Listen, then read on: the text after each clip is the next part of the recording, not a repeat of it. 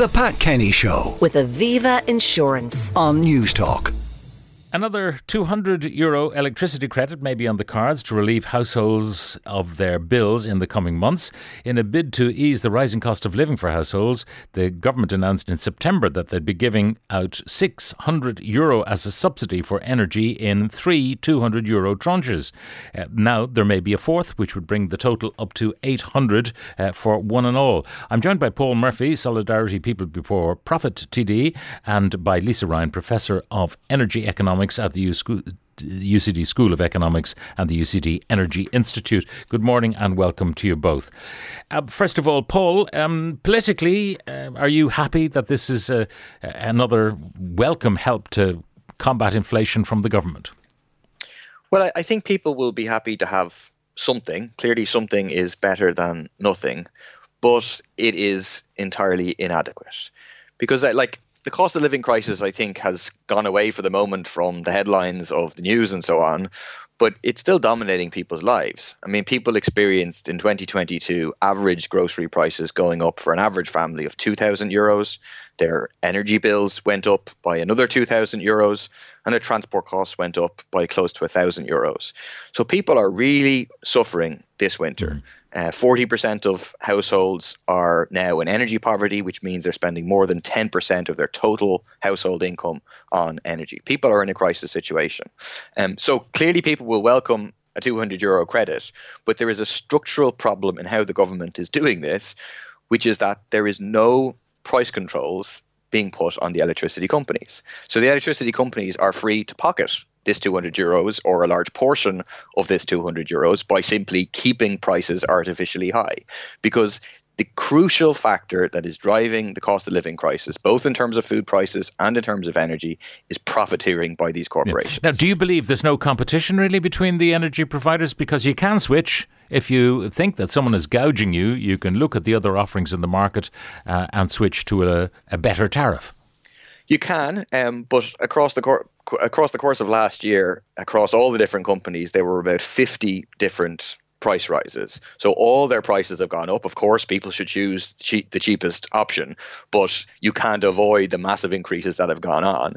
And then the vast majority of those companies have significantly increased their profits. I mean, Bord Gáis Energy had a 74% rise in profits in just the first half of uh, last year. Its parent company Centrica made profits in the second quarter of 1.3 billion uh, pounds. SSE Electricity had record profits. ESB had record profits. Across the world, the food and energy companies doubled their total profits across the course of last year compared to the year before. So these people are making massive profits, and electricity credits won't stop that and yeah. doesn't now, stop. In fairness, a, a couple of the companies have said they're not going to profit take; they're going to actually give back.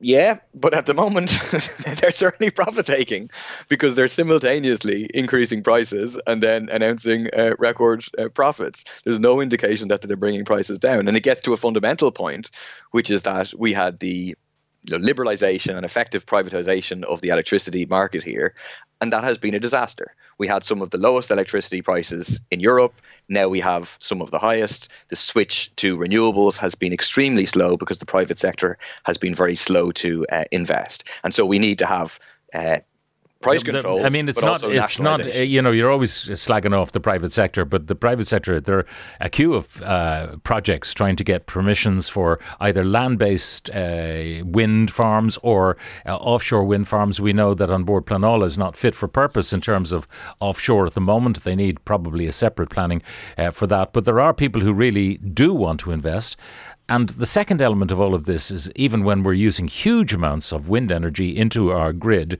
because of the, the market that has been constructed for the sale of electricity, um, we don't get the benefit really of uh, stuff that's pr- been produced at no cost. I mean, you've got the capital cost, mm-hmm. but when the wind blows, it costs you nothing.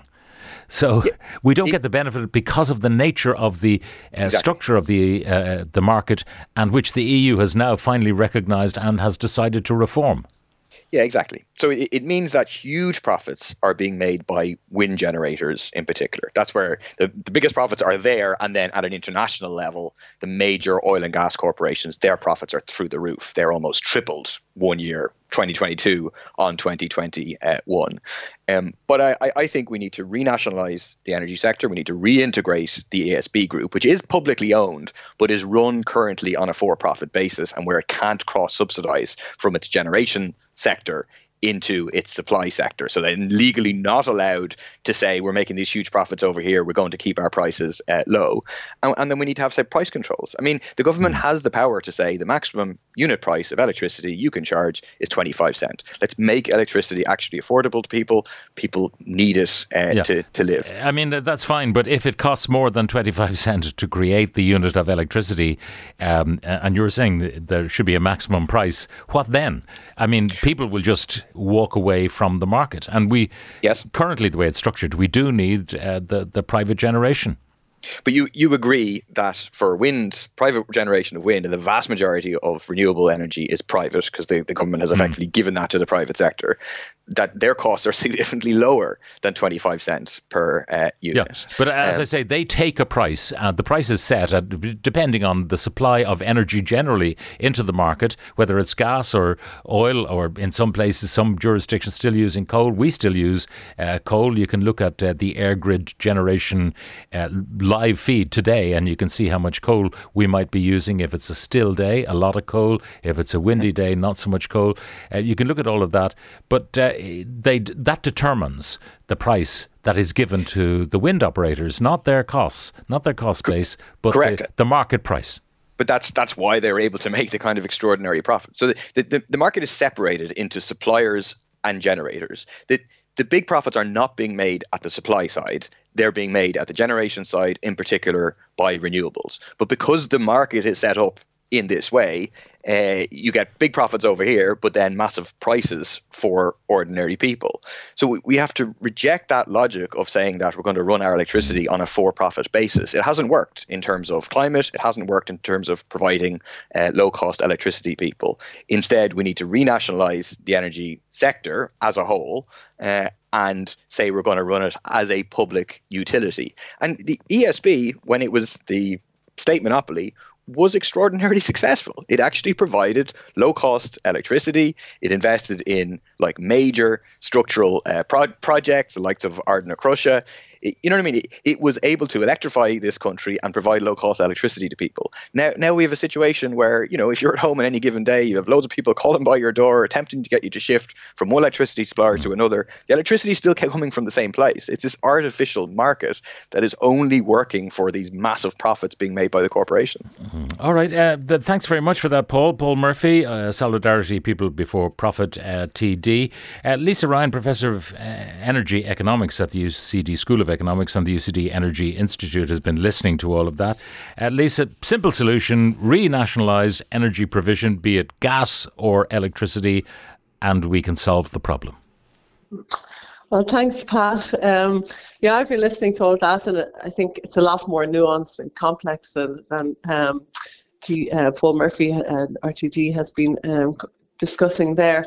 I mean, there's a few issues here. One thing that we didn't really mention is the fact that gas prices, just the you know, phenomenal increase on the markets that we've seen. You know, last summer they increased 700%. And that is at the root of all of this. Um, as Paul correctly said, there's a split between generation and supply.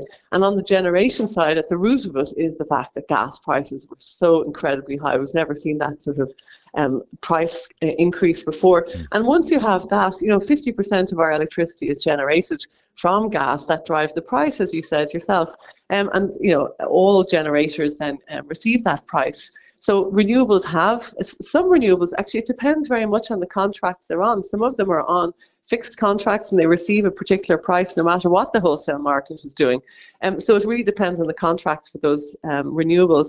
And I suppose one thing we didn't talk about yet is the fact that a windfall tax is being introduced to uh, to you know, claw back some of the windfall profits. So when the price on that wholesale market goes above 120 euros um, a kilowatt hour, um, for this year, for 2023, the government will receive back um, the excess, uh, I suppose, profit there. And it's estimated that will raise between 300 and 1.9 billion. It's a huge range. We're not exactly mm. sure how much that will raise, but that will be very useful in terms mm. of subsidising, uh, cross subsidising some of the you know, um, energy costs that we see. You know, the, the I suppose utopian situation would be we have loads of gas in the ground, which we don't because Corrib is uh, reaching the end of its life. It perhaps could have been extended uh, by uh, more exploration, but I think the Green Party has set its uh, face and therefore the government's face against any further exploration. But in theory, the utopia would be we've got our own gas, not owned by Shell or anybody else, but our own Irish gas. We have our own Irish wind. We have our own Irish wind farms, and we uh, generate all the power that we need ourselves. That's not the way it is. Um, no. You know, th- that's not the way the market is constructed. So the market is about to be reformed by the EU. How might that work so that you could benefit? You know, if you've got a war in Ukraine, well, we've got lots of wind, that's cheap, we can exploit that and forget about the gas. Well, we, I think you know people are very careful about reforming that market. Uh, the reality is, it took about 20 years to design the market as it is, and although it's received a lot of criticism um, in the last year, you know the reality is that it actually is very supportive of renewables. So we've had this extraordinary situation with very very high gas prices, which has meant that the market, you know, has given these high profits to renewables. But normally gas prices are not high like that at all. And so the market works in renewables favors to a certain extent so that, you know, they, they manage to recoup some of the upfront investment. So people are quite reluctant to tinker with that too much. And the other pro- the other point is that you know everybody has to have this. Everyone has to have the same market. Your point there with um, if we had our own natural gas, like even if we had our own natural gas, our own wind, at the end of the day, they're all traded in Europe. And you know if even with Corrib gas, we still have the companies still have to buy it at the market price across Europe. You know, if they didn't, then you know the Corrib gas fields would sell it across to Germany or somewhere else where they would get a higher price. Yeah. No, but so it, Paul's it, idea was that, that we would own. He, you know, his idea was that forget about uh, any European uh, market. If we owned uh, Corrib gas instead of uh, the international people who do own it, um, then we could sell it to ourselves at whatever price we wanted. We could keep it low uh, and keep the consumer happy. Uh, why? But you can't really do that unless you're living in a in a kind of a closed country. Um, as I say, you know, you couldn't, re- you wouldn't be able to really sell it to yourself because it wouldn't make sense. As a country, then we should probably sell it to Germany at a higher price instead of selling it to ourselves at a lower price and artificially keeping the price low. Um, at the end of the day, what's important is to have a little. It is good to have your own your own supply because just in terms of geopolitically, that you can make sure that you know you won't be cut off, and that's very important. Mm. And wind, of course, is really the future for Ireland and offshore wind, where we really have an immense resource. But I would disagree with Paul there in terms of that we're making a mess of it because we've increased in private investment. In fact, there's been, you know, Ireland is really a showcase for how companies have invested in wind and it's been done at lower costs than in many other countries because of the way we waited while it was cross, it was subsidized later than other countries, and so we didn't waste a whole lot of uh, public mm. money on it. But you, you know the the idea that even if we are part of a kind of a European market, that it might be. Um, more sensible to allow the mix, you know, to have a, a, a, wind price that you pay. And you mentioned some contracts are for fixed prices, but that you've got a wind price, sometimes it might be more expensive than the gas price or the coal price. Uh, and that has been the case. Wind has been subsidized in, in, in some situations. But that when we have this wartime situation with Ukraine and the lack of Russian gas and so on, a shortage of this particular commodity, that you can take the cheap stuff which is the wind, yes. and the cheap stuff, which is solar, and you can mix it with the dear stuff, which is gas, and therefore the combined price drops. Why does that not? Why is it not capable to construct a market in this way? Well, it actually does happen. I mean, if you look at uh, academic researchers have been monitoring the price, and they do estimate that you know wind the fact that we have so much wind in the system at certain times, you know, there are days when we have 70% wind, on other days, unfortunately, when we have practically zero, um, that the wind has lowered the wholesale price of electricity compared to what it would it would have been without it. If you split it, um, like you're suggesting there, and you just have wind on its own, the question is then what should that price be? Um, you know, if you're a wind investor, you do want people to invest in wind, so they have to be able to recoup. And it's a different business model compared with, say, a fossil fuel operator, because you, you know, you invest up front. It's very high uh, capital costs, and then afterwards you have very low operating costs. So if you're just expecting, you know, if you're just charging zero when the wind is running, the, the investors never get their capital costs back. So you do need to charge higher than their operating costs. So this is getting into the weeds now, yeah. but it isn't as straightforward. And so you would you would nearly be artificially setting a price. So it, it becomes quite difficult to separate. But there is a discussion about having, say, a fossil fuel electricity market and maybe a you know a mm-hmm. renewable um, electricity market. But I would say it's it's you know it's still a long way from being developed. We definitely have this market for for the you know the short term and the medium term. And in Ireland, we really need to be part of that European market because at the end of the day, we you know we're a very isolated system, and we need to be able to trade uh, across the interconnector, and even more so in the future when we build that interconnector to France and we have offshore wind off the east and west coasts of Ireland. We need to be very much part of a European electricity market rather than just on our own. Yeah, mind you, uh, we could do an awful lot by I- insulating our houses, retrofitting, and so on. Solar generation on our roofs, uh, which would you know take a huge chunk of the demand out. Now it might be expensive. Every home having instead of a, an immersion heater has a big battery underneath the the stairs or whatever it might be. Uh, we could do an awful lot to reduce demand, couldn't we? Agreed, and that you know is is a huge part of it, particularly when we're talking about say the energy credit now and protecting vulnerable households really the you know the most important thing is that we continue to retrofit every house in the country. We have very poor uh, quality building stock, and many of the lowest income groups are in the, the poorest houses.